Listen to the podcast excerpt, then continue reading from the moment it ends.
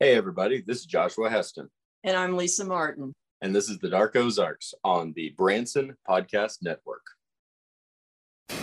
We're an exploration of everything that's dark in history, mysteries, the paranormal, and everything else. We explore the noir, the unknown, cryptozoology, UFOs, paranormal, and all the dark stuff that happens in the Ozarks. You can find Dark Ozarks on Branson Podcast Network, on Facebook under Dark Ozarks, as well as our YouTube channel, Dark Ozarks. We'll leave no stone unturned to bring you the dark history, mysteries, and legends of the Ozarks. Welcome to the Dark Ozarks. We are discussing the dark history of the Ouachitas and their Ozarks connections. Actually, this is part two of the discussion. But first, we want to remind you that the Dark Ozarks podcast is now available on Branson Podcast Network, Apple Podcasts, Spotify, Amazon Music, Google Podcasts, or about any other podcast platform. So many people may be wondering why we are discussing an area outside of the Ozarks proper. Why are we talking about spaces outside of the geological lines of the Ozarks? Well, maybe the Ozarks and the Ouachitas have more than a few secrets. But seriously, there is a lot more that is similar between the regions from healing waters to lost treasures to Wild West shootouts and more. The lines and borders between the Ozarks and the Ouachitas are a bit more fuzzy, and the connections and influences are significant. We will return to the Ouachitas and the Ozarks, but first we want to invite you to like, follow, and subscribe to Dark Ozarks on Facebook, Instagram, and YouTube, as well as your favorite podcast platform. We also invite you to become a Dark Ozarks subscriber on Facebook. On the Dark Ozarks Facebook page, click subscribe, have your login information ready, and join Dark Ozarks behind the scenes for only $4.99 per month. Your $4.99 per month subscription allows you to come with us on paranormal investigations, deep dive research, and topics too controversial for public view. The next 100 subscribers will be entered in the drawing for a free Dark Ozarks t shirt and an exclusive signed first run copy of the book Dark Ozarks The Spook Light. Subscribe today to be entered in the drawing. And now you can get Dark Ozarks t shirts for sale at darkozarks.com and paranormalsciencelab.com. We encourage you to check out Always Buying Books in Joplin, Missouri, in person and online on Facebook and at the website alwaysbuyingbooks.com for all of your reading needs, including a large section on the paranormal, history, and more. Not to mention, the building is haunted. Tell Bob and Elise that we sent you. We also want to thank Beard Engine Brewing Company in Alba, Missouri. Beard Engine Brewing is the only English style brewery in Missouri and has been twice named Missouri's best brewery by the Missouri Brewers Association. Great beer and great food in a historical building with a noir past. And yes, their building is also haunted. Tell Nate and Tiff that we sent you. So, part two of the Ouachita Mountains, particularly with an emphasis, certainly to begin, on the healing waters. I do think it's interesting. We have two significant locations in Arkansas. We've got Hot Springs and we've got Eureka Springs, Arkansas, separated by, of course, the Arkansas River and a lot of mountain uh, in between. Uh, Hot Springs is essentially the crown jewel of the Ouachita Mountains, and Eureka Springs is renowned in Northwest Arkansas in the Ozarks. A lot of similarities, also a lot of differences. Yes, but I think that it's really interesting because we often associate Eureka Springs, particularly, but also Hot Springs, as well as Victorian creations as right. far as the tourism and the spas, etc. But it really goes a lot further back, particularly with hot springs. Hot springs started much earlier, and it for for individuals who may just have a superficial or cursory review of American history, it could be a little bit of a mind bender in the reality that American tourism, individuals, and in some cases, individuals who are not terribly wealthy, traveling considerable distances in very early phases of the history of the United States, simply for tourism, in some cases, the healing springs aspect being the icing on the cake very true. As far back as 1803, the Dunbar and Hunter expedition, which was sent out by President Jefferson. This was part of the expeditions to explore the Louisiana Purchase. They explored the Ouachita and the Arkansas River basins. And when they got to Hot Springs, they found an English speaking settler who had lived there for 40 years. oh, nothing like being late to the party. Exactly. They they were expecting emptiness, particularly from European settlers. And you could tell from some of the journal entries, they were rather surprised that it was a pretty populated area. And the, I mean, Hot Springs is named Hot Springs for a reason. The waters come out at a very high temperature, and they they are an important part. The springs themselves and bathing in the very hot mineral water is an, an integral part, even today, of Hot Springs, Arkansas's tourism. It is, and that that's been a constant. It simply has grown over time and incorporated a lot of interesting history in the process. But it is it's interesting because of the sort of the dichotomy with Eureka Springs. Eureka Springs came in much later, although with the healing waters and spas. But that aspect of Eureka Springs isn't nearly as much in the forefront of tourism now as it is in Hot Springs. It's not. And that is something that I suspect, really allowed hot springs to continue to flourish. Whereas many other healing spring locations, Eureka Springs being one of them, suffered extensively in the first half of the 20th century, is that hot springs water stayed hot. that didn't change. And so that that aspect of essentially getting to soak in the therapeutic qualities of this very hot water was not something that you could replace with other therapeutic options.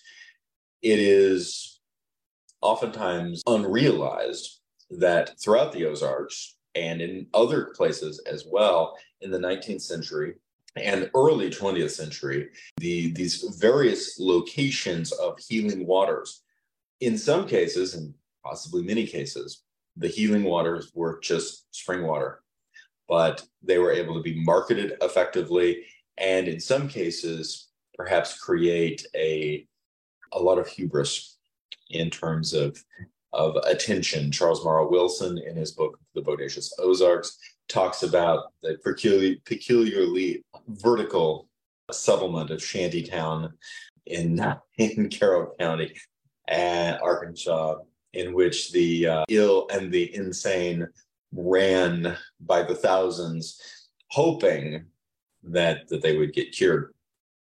And we have we have Eau de Vie, which is a, a ghost town in the Christian County, Taney County region. We have Ponce, originally named Ponce de Leon, for its healing, quote unquote, healing waters, and lots and lots of other towns for this.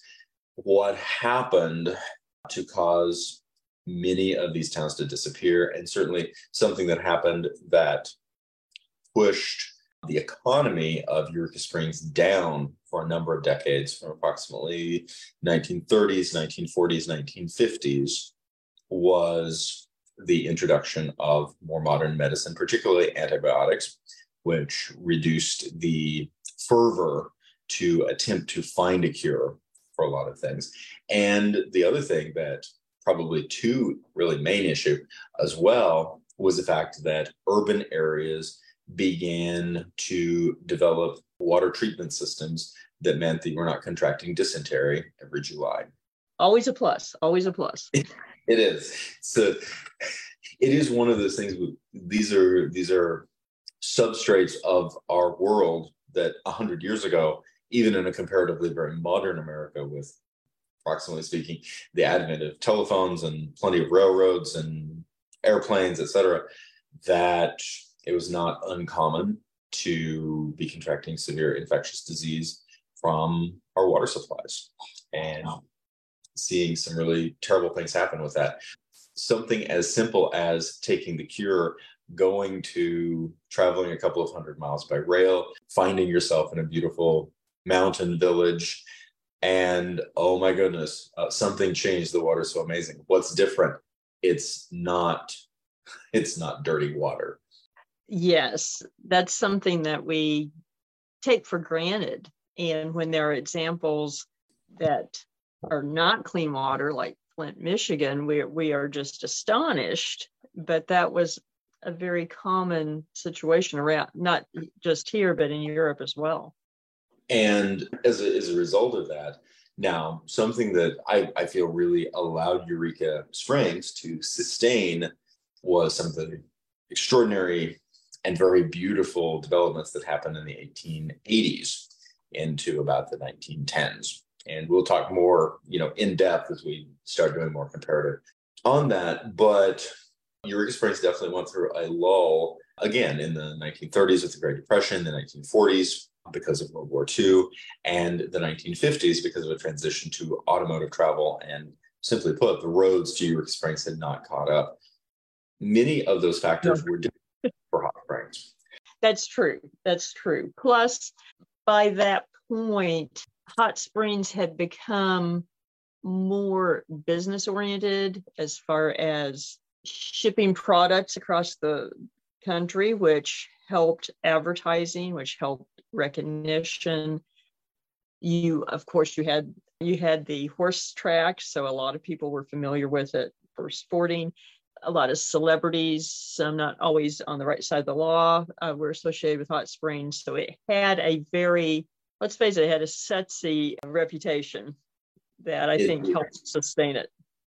It did. And you see some of that sustainability going in with some extraordinarily beautiful hotels in the early 20th century. Yes.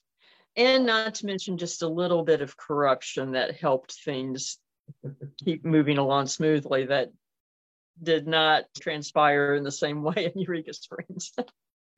um, but something that is is really fascinating to me is that gangster activity and the mob, the mafia, both had interest in both cities.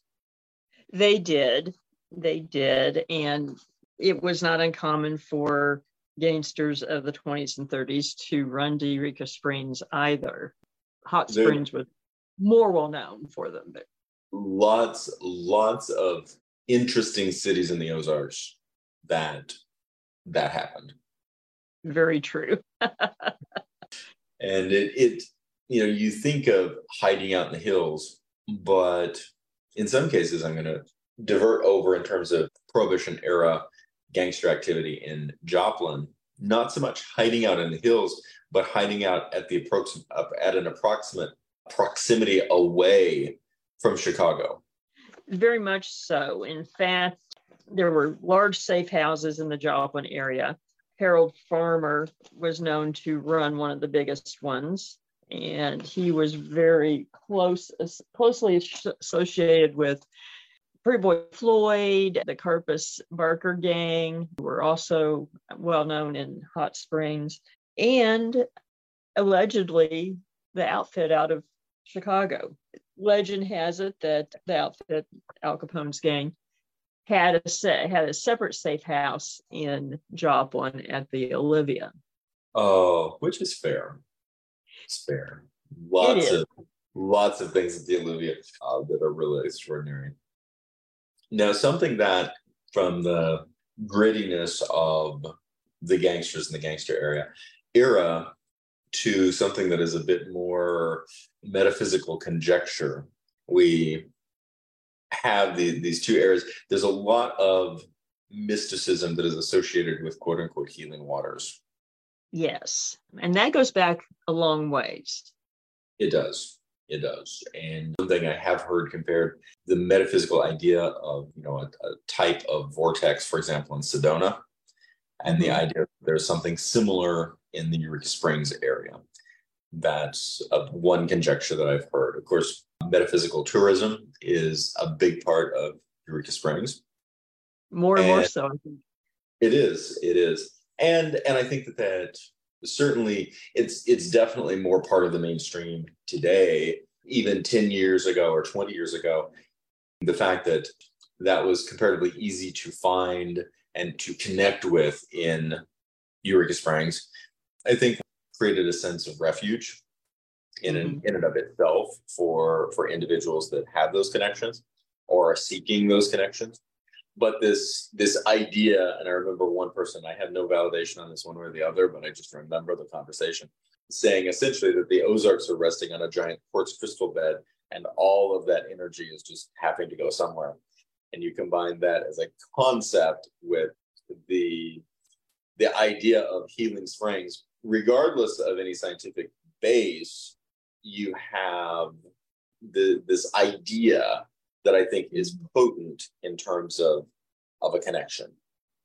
Potentially, yes. I, I won't say what was going through my mind, but yes, the Ozark sits on a bed of crystal. And I do think there is something to the fact that there is a lot of energy that is conducted through quartz, but it has to go somewhere. I I, am not convinced that it's channeled into particular vortexes in certain spots any more so than any other area in the Ozarks. I think that's very fair. I don't I, uh, think I don't think all crystal ley lines run to Eureka Springs. I guess is what I'm trying to say.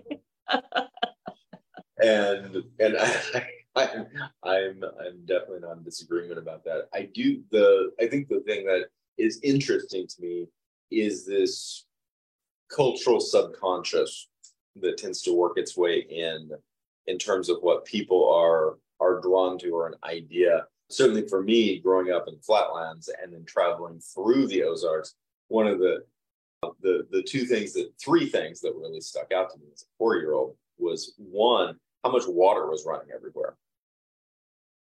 Fair. It was, it was april and april of 82 and it was just it was so green and there was so much clean clear water running everywhere.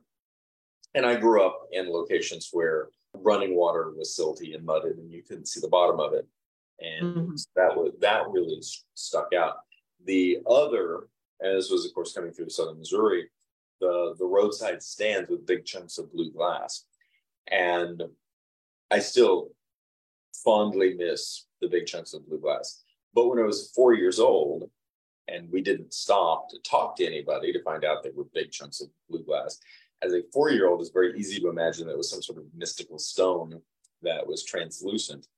And just creating this image, sort of the traveler's image in the mind of something otherworldly within the space. And then I remember, of course, the, the last one was stopping in very northern Arkansas at a curio shop just off of Highway 65. And ironically, if it was around Omaha, it would only be like 14 miles from my house today. And that's really a mind bender for me. Wrap those uh, disparate points into one spot. But I got my first Arkansas diamond. And of course, it's just it's clear quartz crystal. But I was, as a four-year-old, absolutely convinced that that quartz crystal was was magical, and spent hours and hours and hours playing with it and making up all sorts of stories that it was some sort of magical talisman. Okay, so some things never change with me, yeah. But the the experience left me with a with a beautiful, not really having words for it, but a beautiful metaphysical other associated with the deep Ozarks. I agree that that atmosphere exists. Whether or not they're particularly potent vortexes one place or another is the only thing that I'm not, in my experience, convinced of. But if people believe that, then with Eureka Springs, so be it. It works, I guess. For me, Eureka Springs, I, I, I like the architecture, I like the history. I'm bemused by this metaphysical utopia idea that they're creating.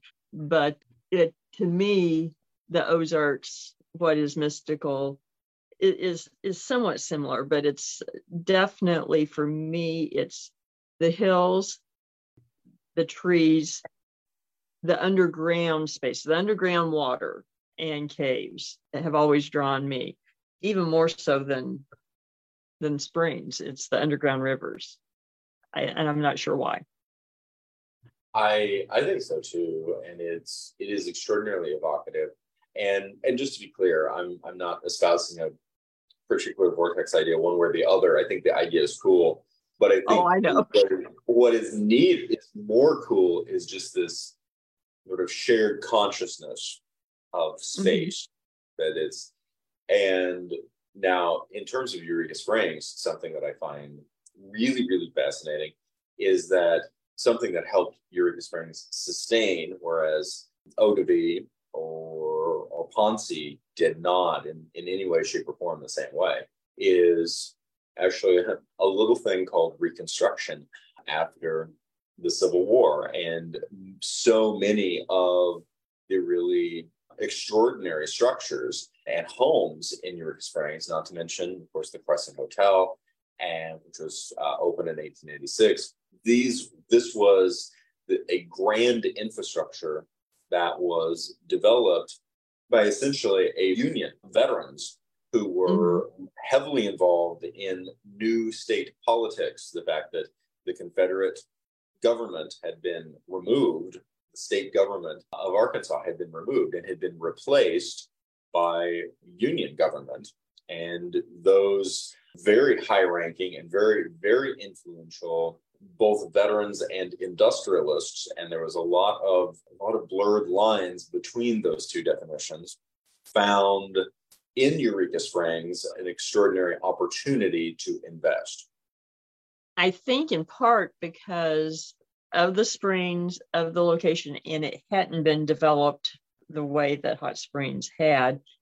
And Hot Springs already at that point was fairly entrenched with vice, with corruption, and that's not something that they they hide at this point. It is what it is, and that went on for a very long time. And so, you weren't going to do the same thing there that you could at Eureka Springs. And at that at that juncture point, the history had cultural strata had already been developed at Hot Springs mm-hmm. a long time before the 1870s. And, and along with that, Hot Springs was largely untouched by the war. So they, they didn't have the opportunity to burn it down and rebuild it. Uh, Eureka Springs, on the other hand, barely existed prior to the war. So it was a place to pioneer this particular era, the 1880s, 1890s, concepts of industrialization. And in this case, it meant bringing in the railroad, which was a monumental task when you look at the land. Mm-hmm. And, and the railroad ends at Eureka Springs. It was brought in specifically for Eureka, which is extraordinary when you think about it. Well, and I do have to think that part of that was the deliberate intent to replicate Hot yeah, Springs I, experience I, and business you look at you look at the the industrialists and the and the war veterans plans for Eureka Springs, and it is very difficult to not imagine that they had an eye on hot springs. Yes, I, I agree. And we have said that we've said this a number of times on on the show, but hot springs is another example of the Wild West really started in the Ozarks and really did not end in Hot Springs. I uh, agree. Very, very continued throughout. And later, later in the in the era than most people would associate. The very interesting, the Hot Springs gunfight or the Hot Springs shootout, which occurred on March 16th of 1899, two separate law enforcement agencies fighting it out on the streets of Hot Springs. Very true, but you to un, to understand that you really have to go back to about the 1850s and 1860s to understand how you get there. And it really started with Frank Flynn, who by the Civil War time had established gambling very openly, as well as prostitution. And he basically locked down hot springs and anyone that wanted to have a gambling house or whatever had to get his permission. It was sort of an early version of mafia hierarchy. It, it really to was. be, to be perfectly honest.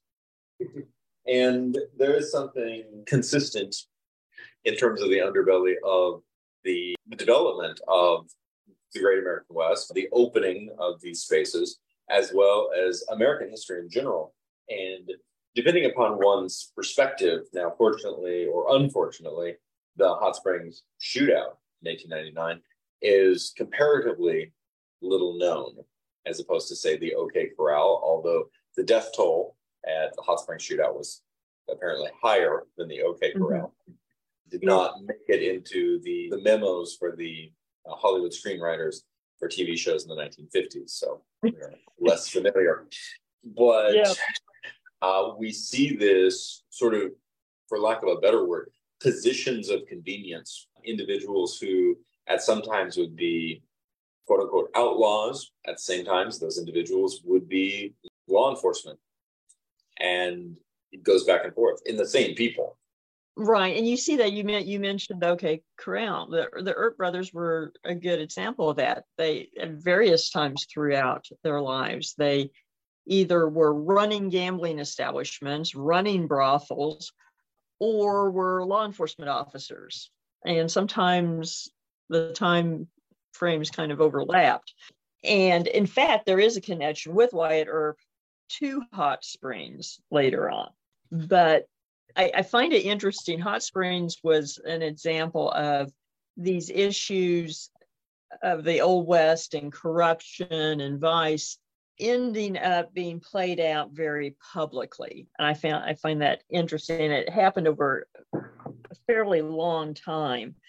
After the Civil War, a fellow named Jim Lane from Illinois went to Hot Springs and decided to compete with Flynn, would not pay him off. And that started a war, basically. And you, that went back and forth. And Lane finally goes to Louisiana. I think he goes to New Orleans, if I remember. And then, ironically, in the course of him going to Louisiana, he's acquainted with General Major Doran, who had been a Confederate officer. And he basically comes back to Hot Springs and reopens Lane's uh, gambling establishments out of defiance. And then people start dying. and I think it's fair to say that the the details are complicated. Mm-hmm. And then the newspapers got involved trying to stamp out the corruption. And so you ended up with newspapermen being shot, shooting some of these basically gangsters, etc. And it goes back and forth. And Flynn had been able to basically remain on top because he would pay off the sheriff and he would pay off the Hot Springs Police Department. And basically, the shootout in 1899 came about because they started competing with each other for who's going to control the vice racket, which police department or sheriff's department is going to control the vice racket. And uh, so they ultimately end up in a shootout in a saloon, and a number of officers ended up killed. Yes. And it. And, uh, oh, I was just saying, if this doesn't sound like Tombstone, I don't know what it does. Oh, and I think it's it's reasonable to say based on the on Hot Springs location, the Ouachita's, and then you know essentially southwestern Arkansas, the its mm, connection with Fort Smith, its you know comparative proximity to Texarkana. We're we're dealing with a often overlooked space of the Old West. Yes, it doesn't look like tumbleweeds and buttes. and I think I think that mass media, movies and TV have given us that visage for so long that people associate those spaces solely with the old west almost yes i i tend to agree now we have an interesting amount of mafia involvement i know we mentioned this earlier but a lot of specific mafia involvement in Hot Springs. Yes. before we start that, one thing I want to throw in is that there is another story that ties into Tombstone in that the sheriff reported early 1890s, and I don't remember the date off the top of my head, it was 1891 or two, I believe, that Wyatt Earp floated into Hot Springs and was dealing cards and dealing crooked faro game, which he was wont to do at times. I mean, actually, his last hurrah with the LA Police Department working for them ended because they ended up arresting him at a faro game in like 1911.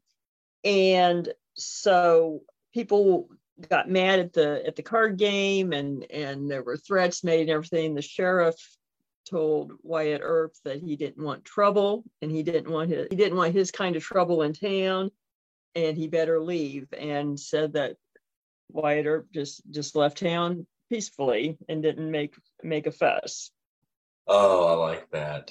Uh, I'm gonna have to check on my puppy for just a moment, but could okay. you give give folks just a, a an overarching, a little bit of an intro in terms of how mafia interacted with this center part of America, in, often in places where we do not expect it. This is a long way from Chicago. Okay, we'll do. Basically, after the sort of the last hurrah of the Old West and the 1899 shootout that kind of ended that kind of violence and notoriety around the gambling rackets.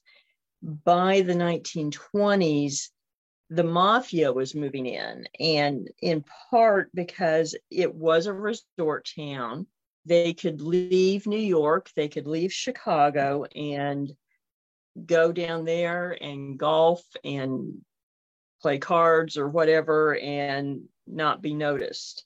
They brought money in. And so Hot Springs looked the other way. And we ended up with a lot of mafia figures spending time in Hot Springs, Arkansas, and a lot of them that their names are familiar, and some that were very, have been very violent criminals then led very peaceful existences in hot springs you know turned over a new leaf so to speak I oh, love I love that aspect of it, and the fact that in some cases, you know, it's a a, a normalization of these personalities in a mm-hmm. in a new environment that, to a certain degree, was allowing them to just begin living maybe the lives that they wanted to live. Exactly. Well, the same thing happened with some some of the bank robbers of that era too in Joplin. They lived out their lives into the 1980s even very peacefully. So something about this part of the country, I don't know. it, uh, you know, one of our source citations for tonight's episode from Legends of America. I this is on page sixty-one of our notes, but I I love the reference that many of them were were were seen as as uh, not only very friendly and very polite and very positive, but also as very good tippers. There you go. they they left large percentages for their for their evening meals, and um, nothing nothing is more ingratiating to the wait staff than getting finally getting paid well. That's true, but on the other hand, a lot of those same gangsters were known to be very generous to people in New York and Chicago in fact, during the height of the Great Depression, Al Capone ran soup kitchens and fed poor neighborhoods at no cost. Though, I mean, that, and people wonder how the, the Robin Hood motif develops, not hard to figure it out. No, you, you help people out that are, are in dire straits and they help you out and help protect you, to be perfectly honest. But part of the reason that the mafia became so entrenched in Hot, Hot Springs was in 1926, Leo McLaughlin was elected mayor.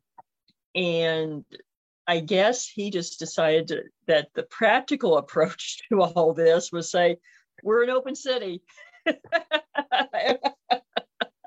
and basically turned a blind eye to the criminal activity as long as they were polite and orderly and treated people well. Which is fair. Let's let's face it. And that continued until 1967. And we'll double back around, but how it ultimately ended was this was so it was so open and and everyone knew that it was a group uh, and it's not in the reference for tonight but i've read it before a group of four or five hometown boys that came back from world war ii came back and said we're tired of this and they made it their mission to get into local politics and shut down the illegal gambling etc and it took them about 20 years to do so. Which brings us from 1947 to 1967. Yep. So, you know, that that's kind of how it is it happened, but from the 20s to the 60s, if you if you if you watch people who are want to watch documentaries on on the mafia of that period or anything, most of those guys were in Hot Springs. It, it's really pretty amazing. And Al Capone, I, I, find it so interesting. He first went down there with his first boss, Johnny Torrio, and stayed at the Majestic Hotel. They started seeing what all was going on. There was a lot of production of spring water in the area, which of course made sense. That was sold throughout the country. So he bought a failing dairy outside of town and turned it into his own moonshine distillery. And if you ever wonder why moonshine is sold in clear bottles, it's because of Al Capone in Hot Springs.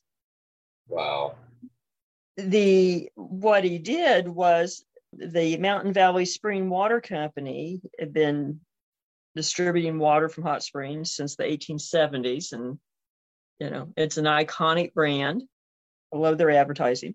So he put his they, they sold their water in in clear containers. So he put his moonshine in clear glass bottles and called it mountain valley water.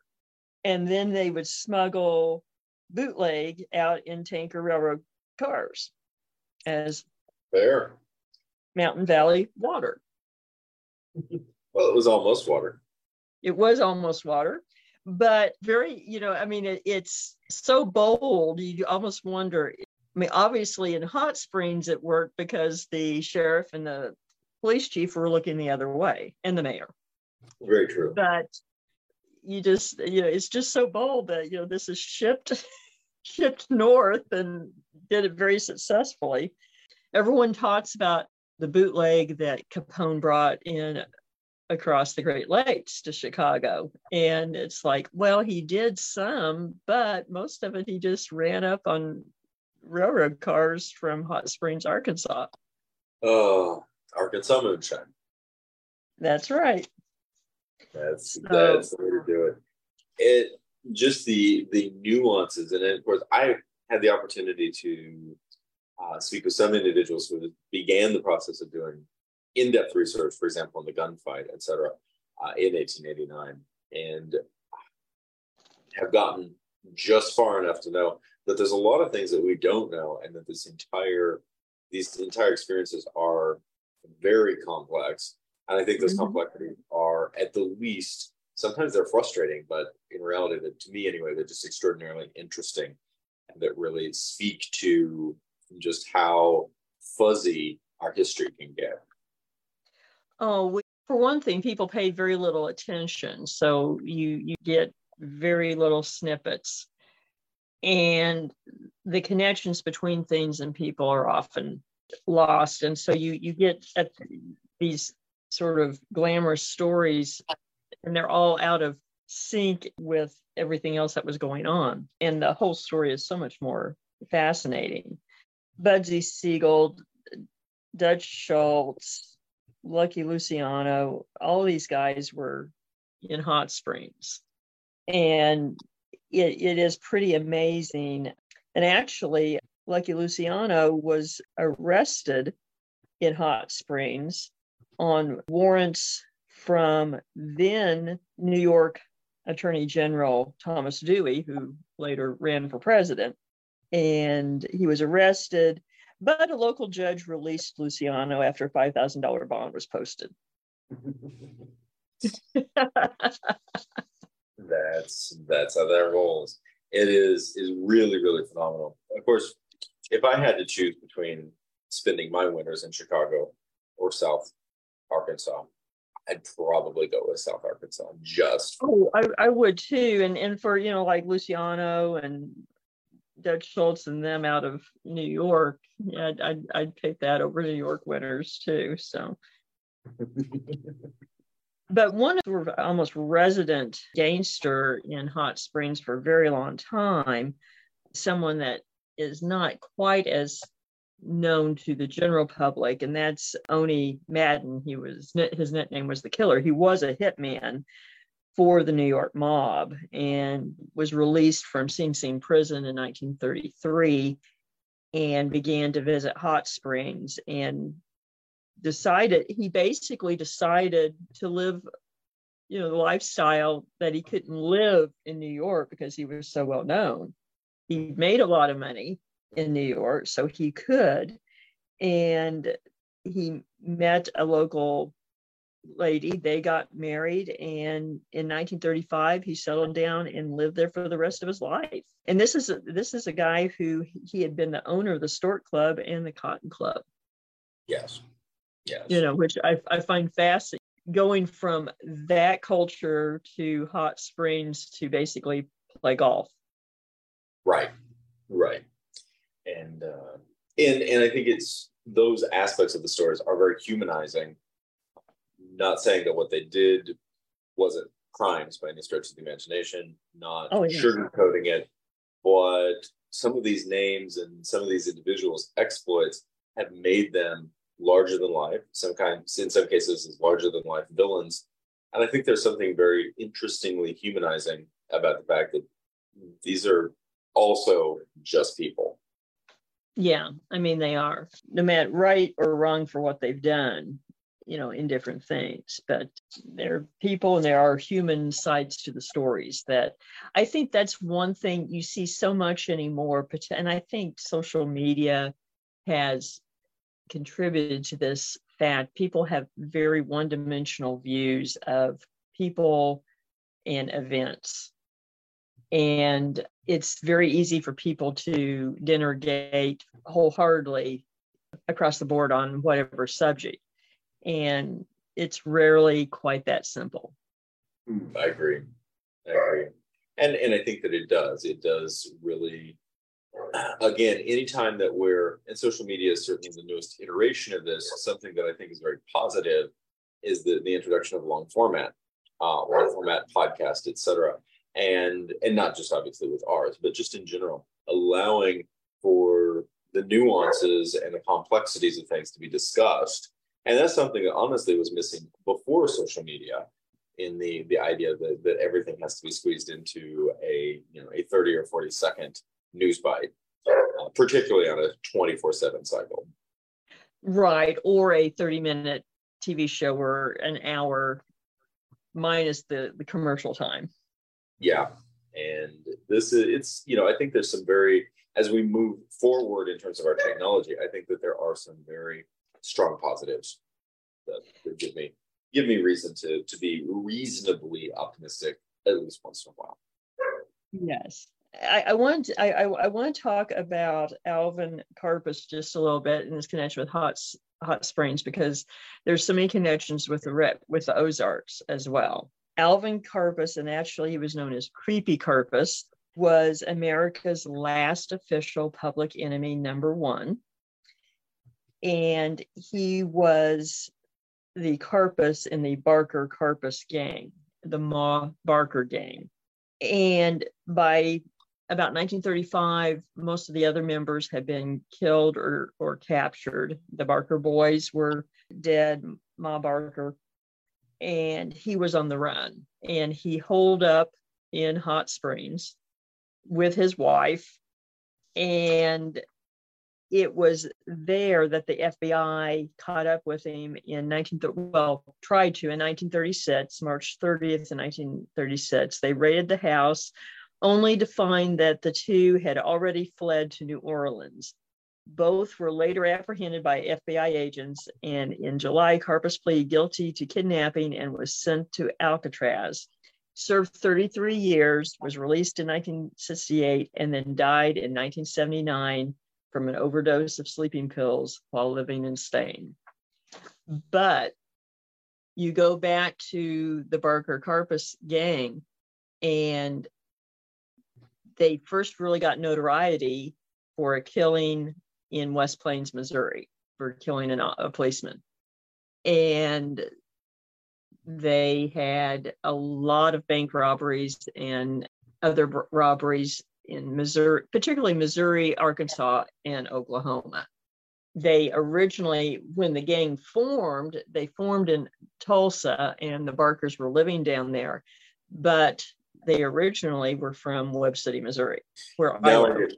close to home. Yes. And they also, an in, interesting tidbit, after uh, the Barker boys were were killed in a shootout with police, their bodies were put on public display. Do you know? Do you know where they were living in Webb City, or the, approximately? Um, well, my understanding is that Ma Barker was born in Carterville, which which is across the railroad tracks on the east side, just on the other side of the roundabout on the east side of town. Yeah.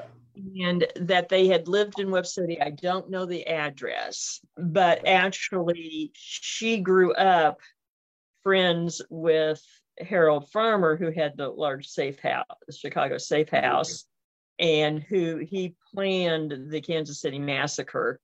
And he was one of the first inmates at Alcatraz. So he and Karpis were both inmates at Alcatraz. And Very different world. And and Harold Farmer is is credited with teaching the Barker boys and Karpis how to rob banks. Hmm. Very small world. Yes. so a lot of these guys, when things got rough somewhere, they went to hot springs to try to lay low.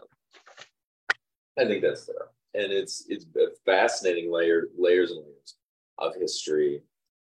I want to we'll transition, I think, at this point to some buried treasure, but I just want to throw in as a, as a concluding note that very similar things happened in Eureka Springs as well, and there was some very a lot of, intersection between corruption and gangsters and Yes. uh, very very interesting history uh, with a number of locations one of the most well known and one of my favorites is the basin park hotel Yes. You know phenomenal location in the case of both hot springs and eureka springs if uh, if you get a chance never been there you should go You definitely should. I guess is there one story you would like to tell of of Eureka Springs and, and criminal underworld? I think the just as a as a broad moment was the fact that not dissimilarly in the you know in by in '67 when there was a, a major push to clean up things in Hot Springs, there was also a, a local push and a you know county sheriff in for Carroll County who was working very hard to clean things up and arrest the the right people at the right time and was again allegedly I'll say that as my official disclaimer because I just heard the story secondhand at the Basin Park Hotel, but that he was really struggling with arresting folks in the midst of illegal gambling on the top floor of the Basin Park Hotel because every time that he would get ready to stage a raid that individuals within the highway patrol would tip off the good folks at the hotel Well, I mean that that that seems to be in line with things that happened in Hot Springs, so it's it's very conceivable. And of course, this was, you know, not long after the Second World War. Right. So, Definitely some similarities. and and I think it, in some cases, just in terms of the the overall approach or opinion or idea, uh, of course, which there's there's many differing opinions in terms of vice. And I think as a as a as an overall as as an overall statement, this is very broad generality. but in many cases, our communities are much safer today than they were in the past in American history. Right. Uh, there are obviously exceptions, but just as a general a general point, a general idea, something that is our our con- our conception of violence as opposed to the reality of violence per capita, and the fact that 100 years ago, 80 years ago, 50 years ago, we were not being inundated by reports of violence around the globe and around right. the country. Uh, today, right.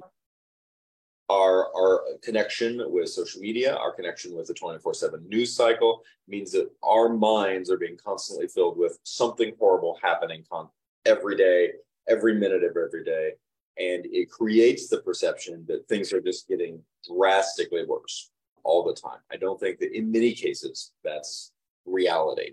There are exceptions. So again, I'm speaking in approximate generalities, but there's that is is an aspect of it.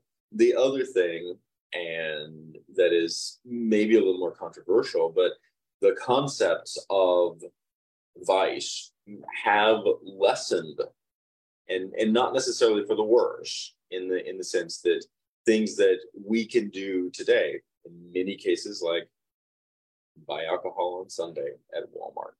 That, or let's face it, buy alcohol. That particularly when you're talking about the 20s, yeah. you know, a variety of authoritarian strictures to label certain things monumental crime that today we don't think anything about.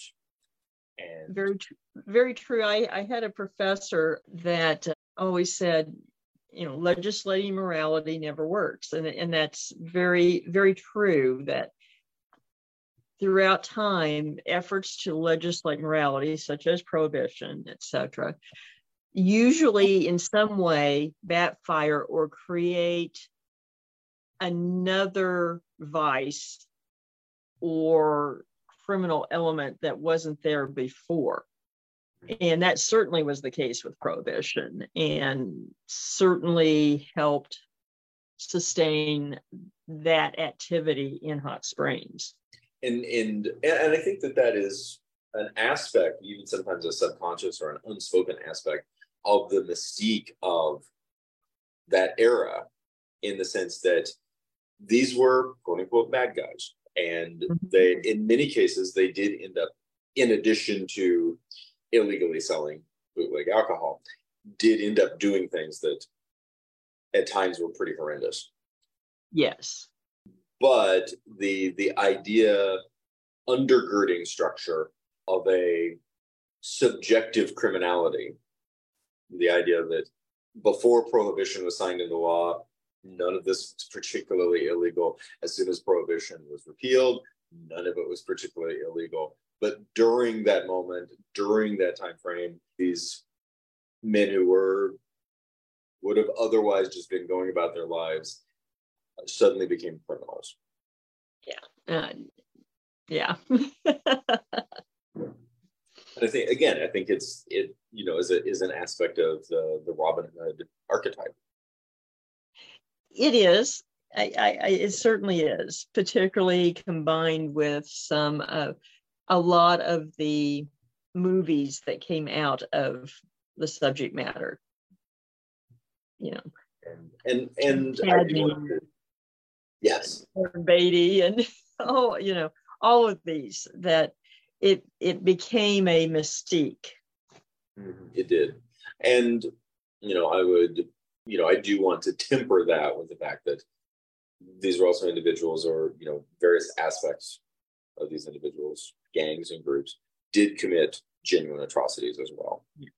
Oh, definitely, definitely, and that's that's the part that's often left out in the romanticized version. Not all of it. I mean, certainly, say the St. Valentine's Day massacre is well known, etc. But for the most part, we tend to cherry pick what we romanticize.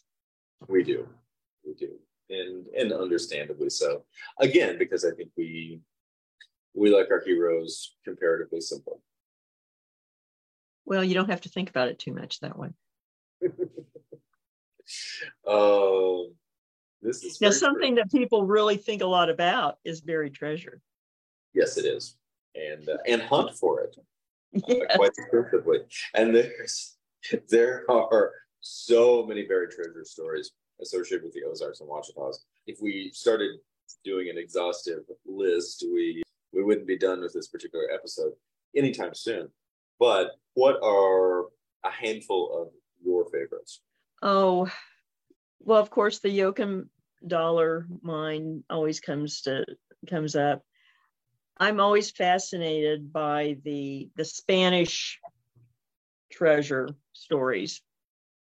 I am too. I am too. I think that, that the the association with lost Spanish gold or lost Spanish silver is a very very powerful motif, and it, it gets very they're they're they typically are very easy stories to tell from a folkloric standpoint, but then you start digging in and things get a lot more complicated.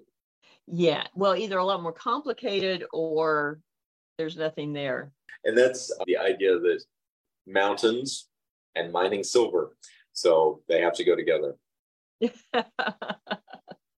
yes, it doesn't always go that way. You have the the mines, the lost mines motif. You do you do. And, and then you have the lost caravan motif as well with the Spanish, that the conquistadors were bringing caravans of gold from the Southwest back to the Mississippi mm-hmm. and were lost somewhere between Kansas, Missouri, and Arkansas, basically, somewhere. There's versions, mm-hmm. all three versions.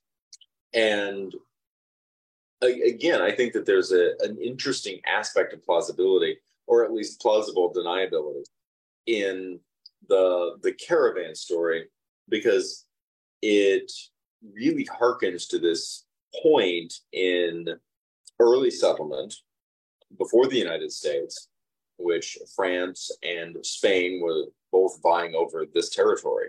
Um, it begins with Louisiana, Arkansas, Missouri, and then stretches northward and westward, what became the Louisiana Purchase and you see a lot of a lot more movements of commerce and movements of troops and, and just movement of European people in, in ways that we would, I, I, I, suspect, see as out of place in terms of our perception or expectation for that era.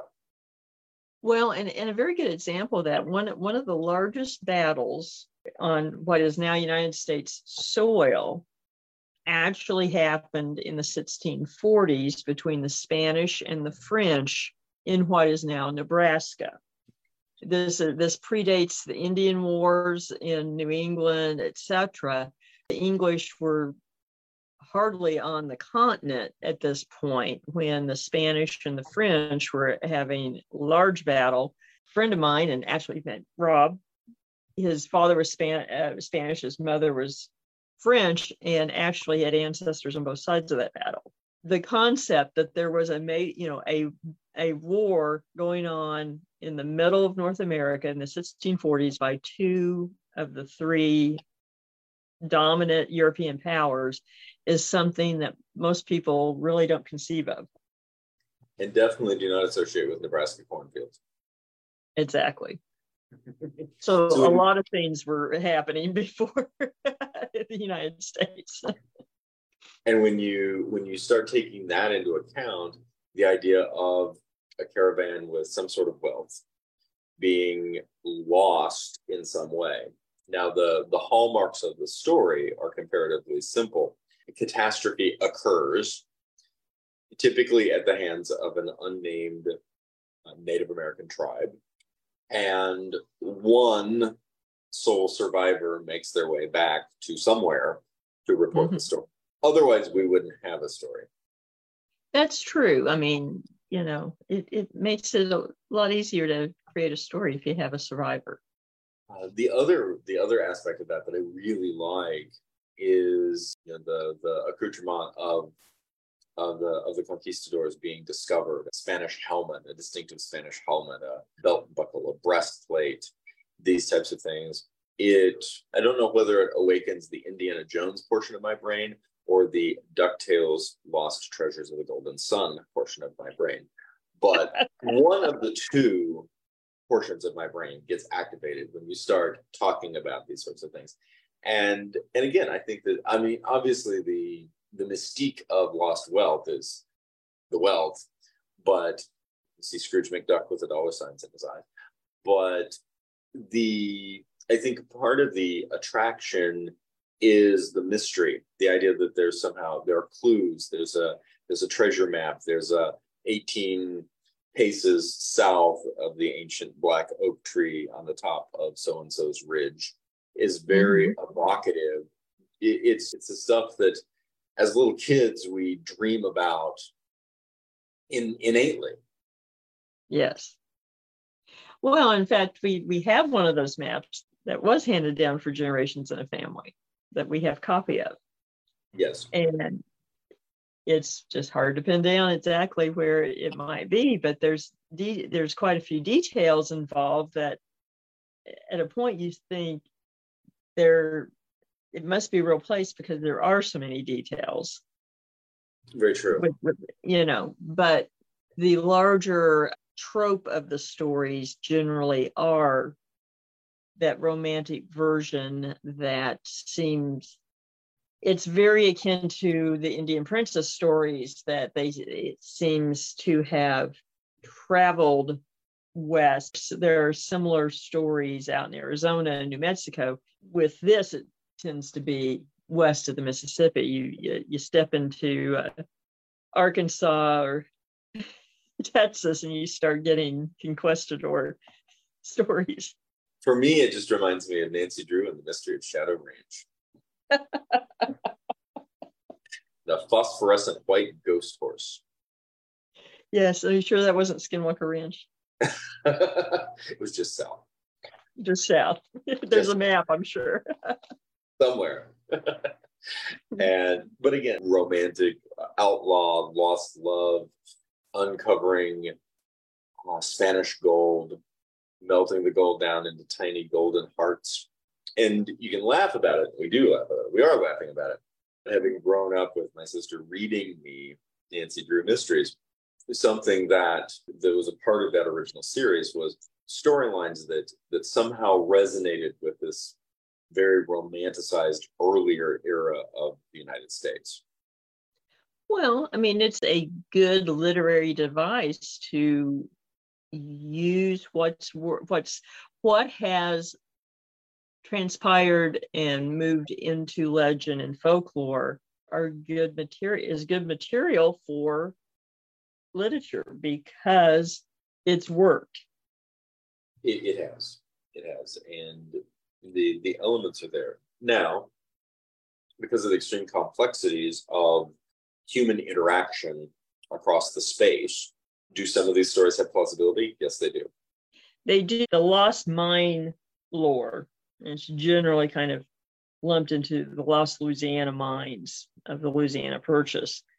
It comes from two sources. One actually has that feel of authenticity because it comes from colonial reports of a mineral located near modern Pike County, Arkansas, from the Spanish uh, territorial governor in 1778. So we're going back quite a ways. Francisco Bologne. He reported gold diggings and on the Little Missouri River, which is a tributary of the Ouachita River, and more reportings in 1803. But that ended up being probably pyrite, and William Dunbar, who we mentioned before, reported finding pyrite, so or fool's gold.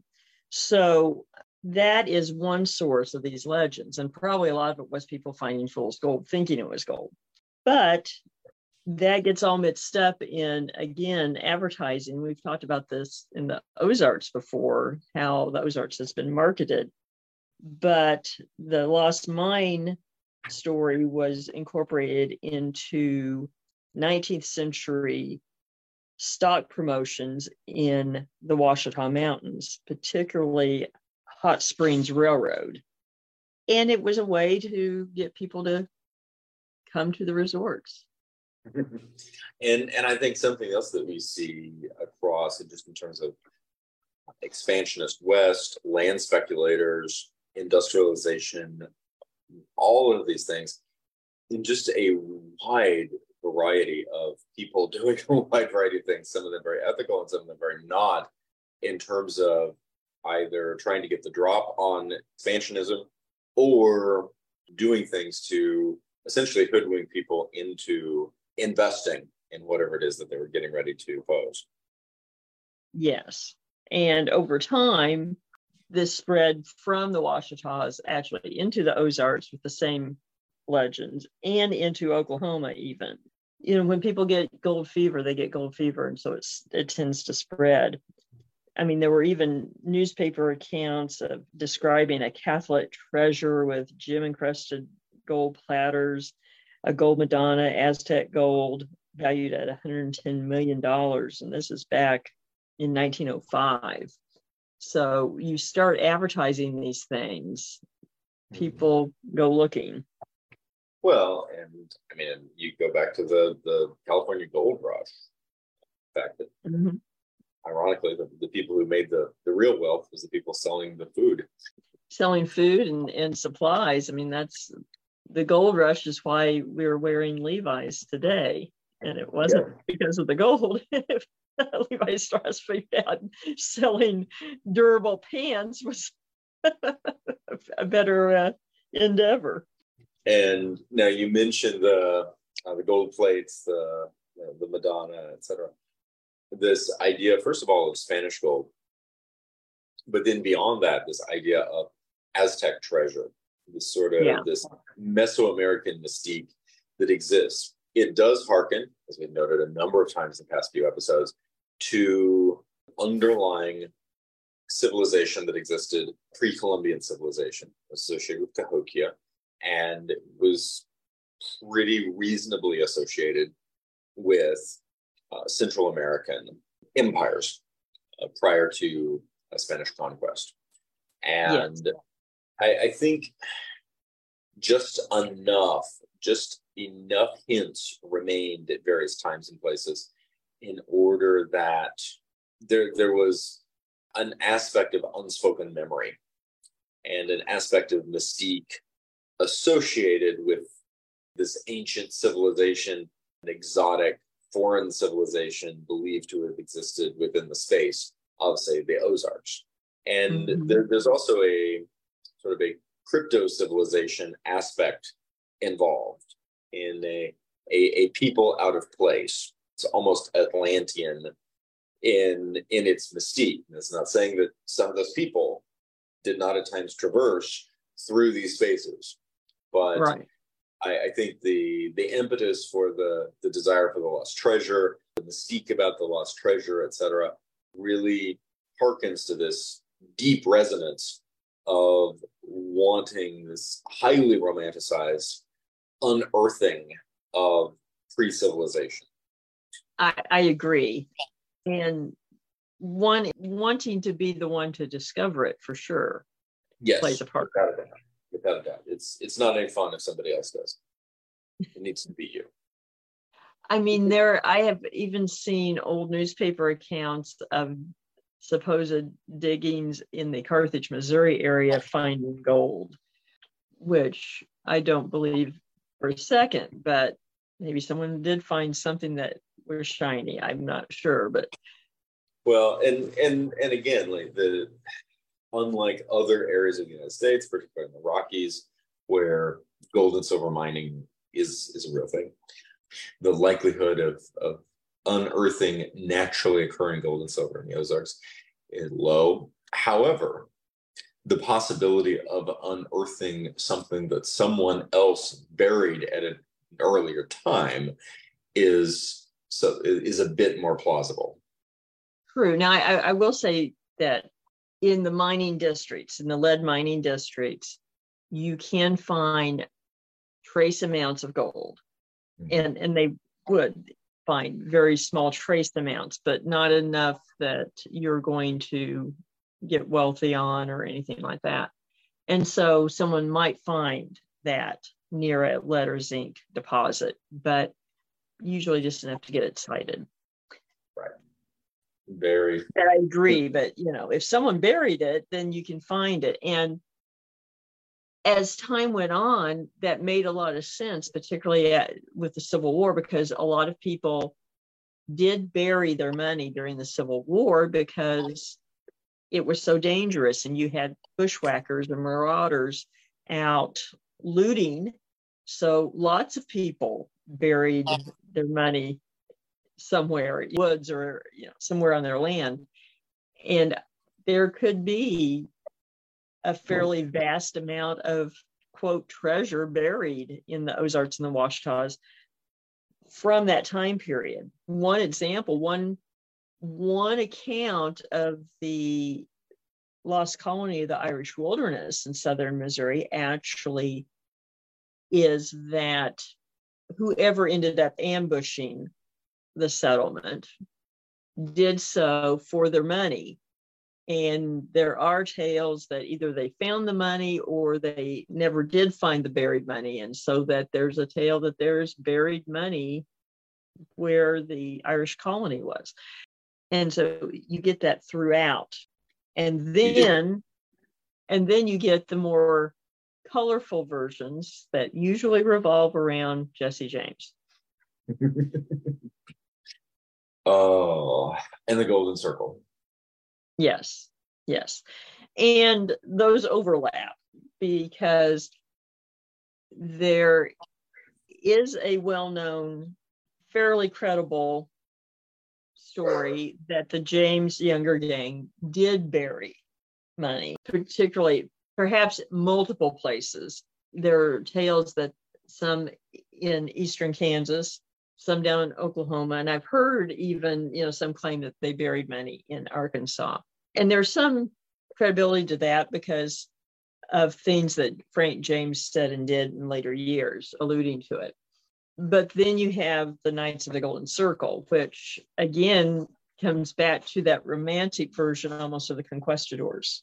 It does. It does. And there's there's some and I think something that's powerful when you are unearthing not necessarily the treasure, but just aspects of the lore and doing comparative analysis with the with the documentation on the history is that it is very important to separate uh, folklore from recorded history.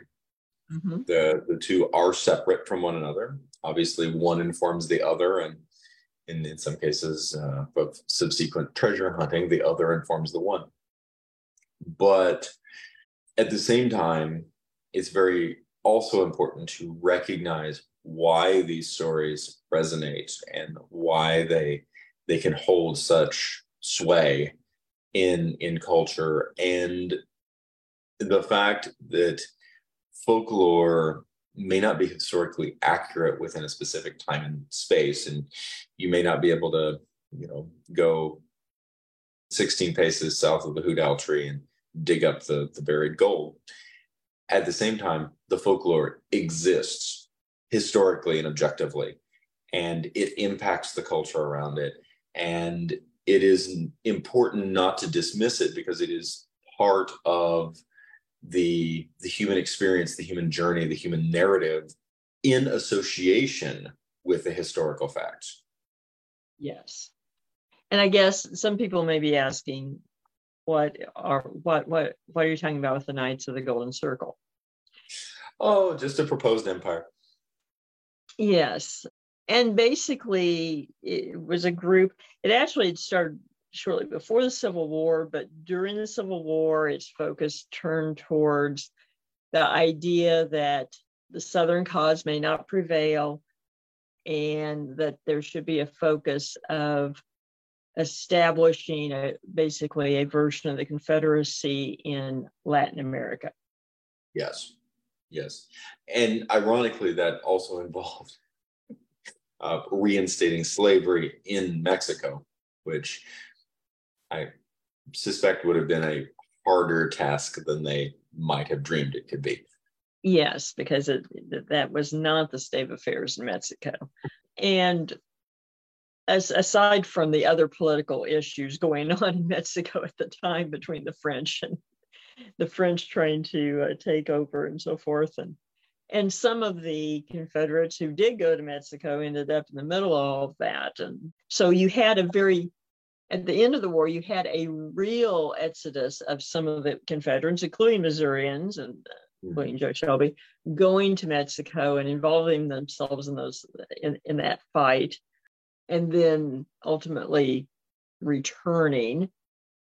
And then you had this fanciful version of the treasury, uh, the lost treasury of the Confederacy. And it, and it, I mean, it, it is almost uh, verbatim the lost Spanish treasure story. It is. The, there's a large treasury that leaves Richmond on a train, and it's not on the train when the train gets, I forget, somewhere in Georgia or whatever. And there, there there's so many fascinating complexities of human narrative and how stories get told and what goes on and when and these types of things. I think it's incredibly fascinating. The I think the in many cases the correct word is a word that you already used, which is fanciful. There is a, a highly romanticized idea. And you also look at aspect of this, you have a, a very passionate, largely self-romanticizing Southern aristocracy that mm-hmm. is based with the reality that they're going to lose the war. Yes, I mean the, the writing was on the wall for a while, to be perfectly honest. In modern psychological terms, it's almost a, a coping mechanism, I think. Mm-hmm. Um, I, I, would agree. I would agree. And then the lore grew up that there were basically guardians of the lost treasure, akin to the Knights Templar. it, it is. Um, it is. And that they buried this treasure in various caches throughout the South and Upper South, and that these guardians marked them with basically code or markings. And that, of course, the preeminent guardian was Jesse James, who in between his bank robberies and everything else was watching out over these caches and and the idea was somehow they were going to retrieve them and refund the confederacy. And so you get that overlap between the two and so you get two very fanciful stories intertwined. I do find it interesting that a lot of the lore surrounding the knights of the golden circle treasure comes down to treasure maps, comes down to hieroglyphs, basically, and markings that are attributed to Jesse James, that of how caches were marked. I also find it interesting that in the Dunbar Hunter report, when they got to Hot Springs, they found what they referenced as Native American hieroglyphs on a rock including two figures that appeared to be shaking hands and a third one pointing a particular direction. And in following the direction pointed to, they found a basically a encampment that would have been a seasonal encampment for fur trading. Mm. So you had you did have some of these things going on way before the Civil War and markings and so forth, and it really does make you wonder if someone found certain markings, was it Jesse James and the Knights of the Golden Circle, or was it something older or something else? And I, I think just in terms of, of analysis of the substrate, there there's something very powerful and extraordinary. You know, we we think of the old time past being 100 years ago. That was 1923. Already, yeah.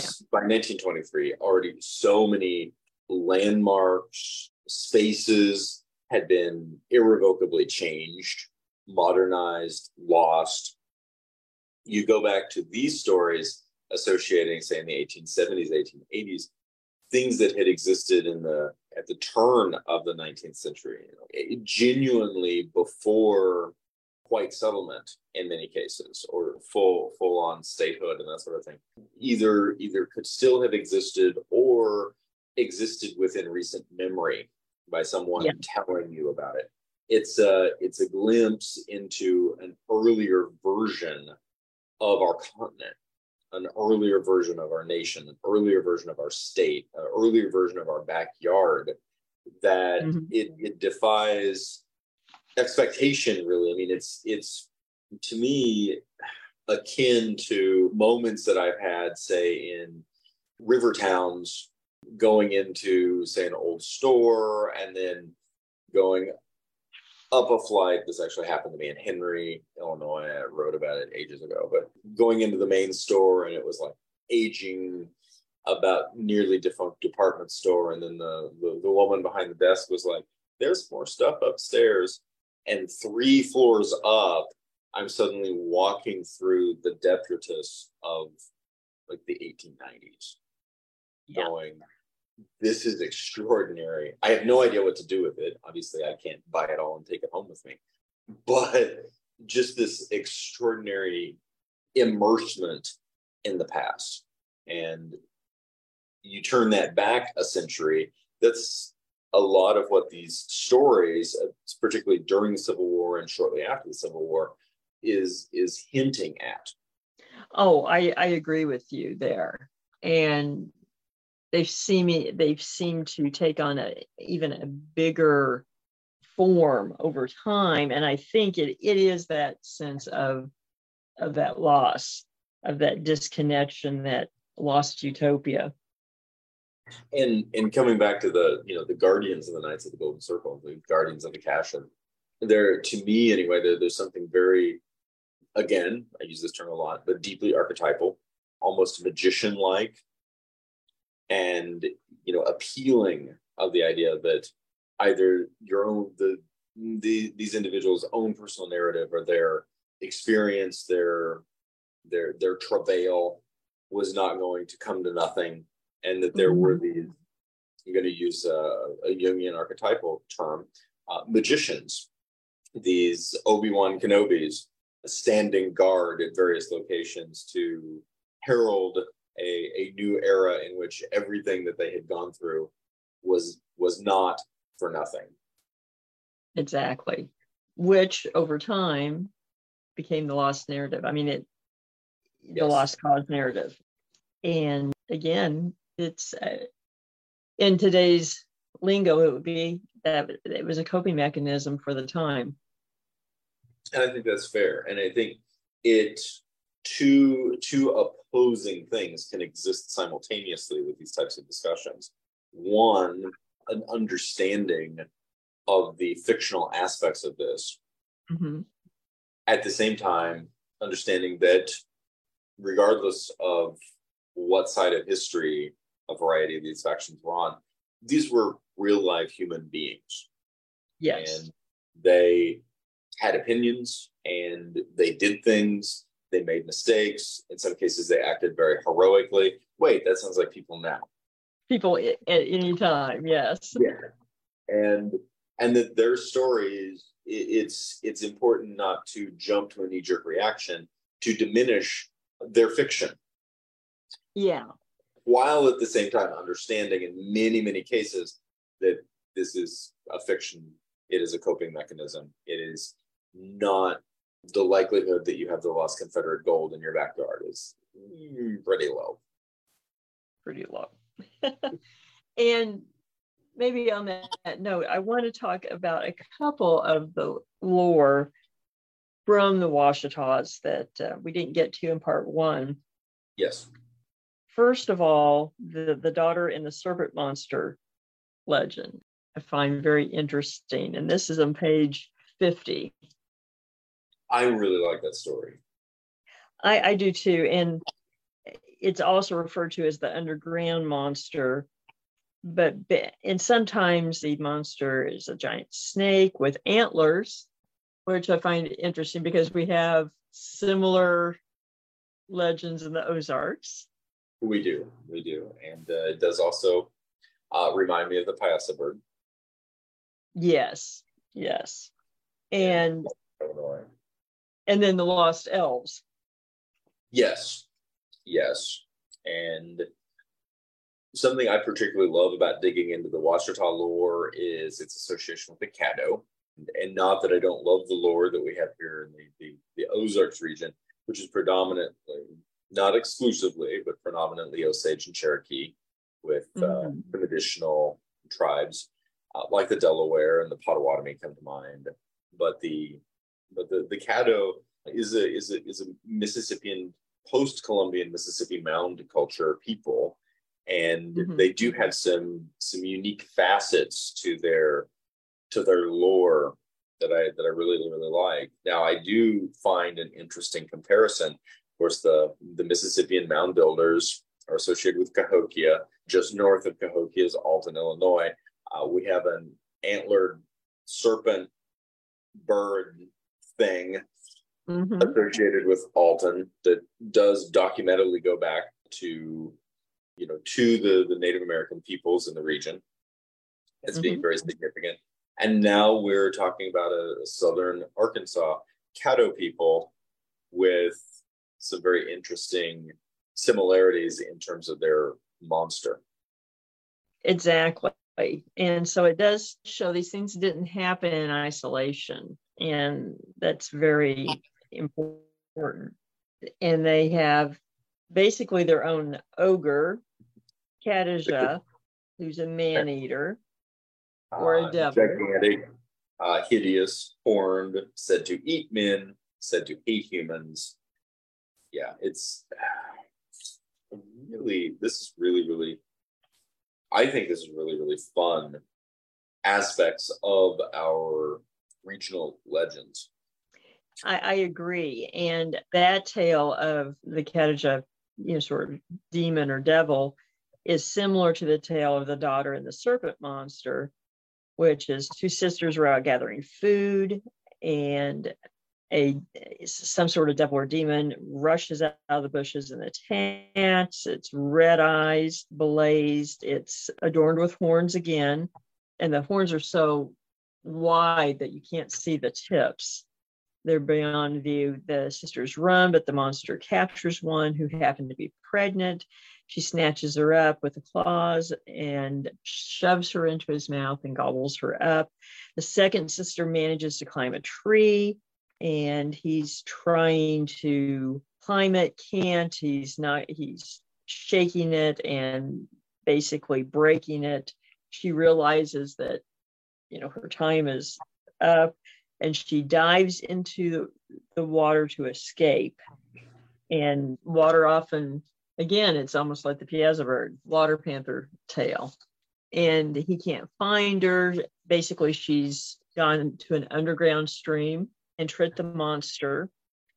That uh, she returns with her mother, and they find the tree and they find an acorn with a single drop of blood on it. They take it home and put it in a jar, and it makes noise, the scratching. Uh, they put a lid on the jar I think I would too if it's scratching. The next day they open it and there's a little boy and they decide it's the the sister's baby and ultimately he ends up killing the devil that killed his mother. Yes. There's just some extraordinary motifs mm-hmm in the story that, that I think is it's important for us to remove our post Renaissance Western training yeah. from this story and do an analysis of it more as though it were a, a lucid or symbolic dream. Agreed. Really needs to be viewed in sort of the original sense of a Greek myth and when you when you start looking at it in a in a sense of a, of symbolism and dreamscape particularly in light of things like dream analysis and that sort of thing it begins to shine with a level of potential complexity that we don't get when we're doing a literal quote unquote scientific analysis very true And I will I will be the first one to admit that I'm not skilled enough to do a proper analysis, certainly not at this point. But I am far enough along to be able to recognize these dreamscape symbols that begin to resonate once you get your more linear, uh, judgmental aspect of your mind out of the way and just accept the story as it is told instead of the the expectation of logic or scale. Right. You do. I mean, you have to be able to suspend disbelief. And in in that sense and viewed that way, it is it, you know, it is very symbolic of it sounds cliche, a circle of life, of fairness, of karma, of weighing actions. And I, I, I think it's very poetic actually in the story. It is. It is. I find it very beautiful and you know, and, it, and I think it also it, it realistically speaks to the dark subconscious of the soul, uh, the things that lurk in the dark, which we're still afraid of, like Bigfoot. That's true, very true. Before we get quite there, though, lost elves. I uh, I find it interesting that they categorize it that way and that terms. I mean, it certainly is a a type of a little people lore, little people in the sense of the Cherokee little people, uh, Irish fairies, etc. But I really like the Caddo version because they are also ghosts. There's there's a intersection of difficult to categorize that that is really really powerful.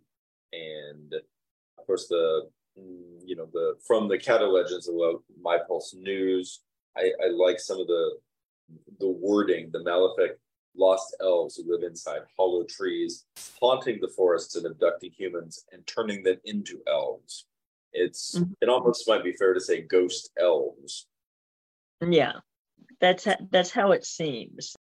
And I mean, there are, there are definitely similarities with the Cherokee legends of the Little People. It also reminds me a lot of the Quapaw tales of the Iwa. And it's again haunting thickets, haunting nocturnal areas. Certainly, one of the one of the implications is that it haunts plum thickets, and mm-hmm. plum thickets can be very magical places in of themselves. That's true, and it, it makes these spaces a threshold. It does. It very much does. And that that in and of itself is really fascinating because it's it's always encouraging lore like this is encouraging us to look at easy to overlook spaces as very important. As important and that things are not cut and dried. And we tend to try to categorize things that way. I think particularly things that don't exist anymore, so to speak, aspects of culture or time and place that have passed into the realm of non existence. Yes. And I think this illustrates that very well. Now, I think another aspect of lore from that area that is very, very dominant that I mean, we we touched on the Fouke monster in part one of this subject, but is just a broader pervasiveness of Bigfoot lore. Very true. And that runs from the Arkansas Ouachita's into the Oklahoma Ouachita's as well. It does. It does. There's and there there's a lot of individuals who are out looking for him. There are and I, I've known I know some that that do on a regular basis. I know someone that's down in northeast Oklahoma that has land down the Ouachita's that says he's encountered Bigfoot on his land. And for anyone that's you know wondering about credibility or anything, um, he's, he's a very serious person. He's a, he's an attorney, has land down in the Ouachita Mountains and and has encountered these beings and is very open about it. He has talked about the sensation of feeling like there is a mystical aspect to it actually. and you get that, and, and again because it's outside of post Renaissance thought. Mm-hmm. You know, it's it is in this particular situation, the the simple reality is our ability, our our desire to overly categorize uh, and structure everything logically may actually be prohibiting us from understanding what's going on. Well, it, in one aspect of it, it reminds me of the Lost Elves or Little People lore, in that how he has described it is getting an overwhelming sense of come with us, come be with us. Hmm. And then resisting that so that it reminds you of this lore of these beings luring people to the forest, luring them away. And then the next iteration is turning them into elves themselves. But just the the wording description he's he's given me of the sense of in their presence reminds me of that being lured away. So maybe there is something to that lore. Well the the one thing that i do know is it's a very unsettling idea. Very. One that uh, perhaps we aren't as in control of our volition as as we want to be and that there's something living in the woods or the mountains that can affect our free will. Mm, or within the trees themselves. Very true. So that is something that is unsettling and I'm not sure if it'd be more unsettling 200 years ago when there were few, very few people out there, or more unsettling now when we are so comfortable in our living rooms. But I think, I think the experience would provide an existential crisis of some sort, regardless. yes, very likely, very likely.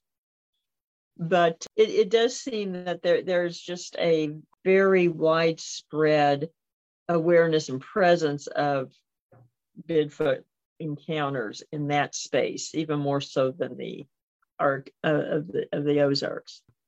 Especially, and again, it seems, especially as you get into Oklahoma. Yeah, for the further west you go in the Ouachitas, and the Fouke monster is just sort of the rock star of, of, of the area, I guess. So, thank you, Charles B. Pierce. Exactly. Is there anything else that you want to cover before we wind up? Uh, I think I think the the existential dread of, of wood elves and possibly Bigfoot is, is a good place to conclude. I think so. And on that note, don't forget to check out upcoming events and merchandise at darkozarks.com and paranormalsciencelab.com. Thank you again to Always Buying Books and Beard Engine Brewing Company for helping to bring the Dark Ozarks to everyone. On the next episode, we are going to be discussing the dark history of the Lake of the Ozarks. Catch the Dark Ozarks podcast on Branson Podcast Network, Apple Podcasts, Spotify, Amazon Music, Google Podcasts, or about any other podcast platform. Thank you, everyone. And remember, there are no easy answers in the Dark Ozarks.